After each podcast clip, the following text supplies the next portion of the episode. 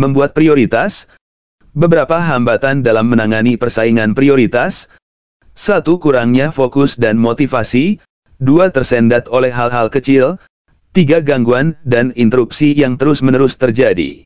Empat terlalu banyak yang harus dilakukan dalam waktu sempit, lima sumber daya yang terlalu sedikit untuk menyelesaikan suatu pekerjaan. Enam perencanaan dan keterampilan organisasi yang buruk. Tujuh kecenderungan menunda-nunda. Delapan ketidakmampuan untuk menetapkan prioritas dan mengikuti jadwal. Sembilan ketidakmampuan untuk mendelegasikan tugas secara efektif. Sepuluh ketidakmampuan untuk mengambil keputusan tepat waktu. 11 pertemuan-pertemuan yang menyita waktu dan tidak efektif.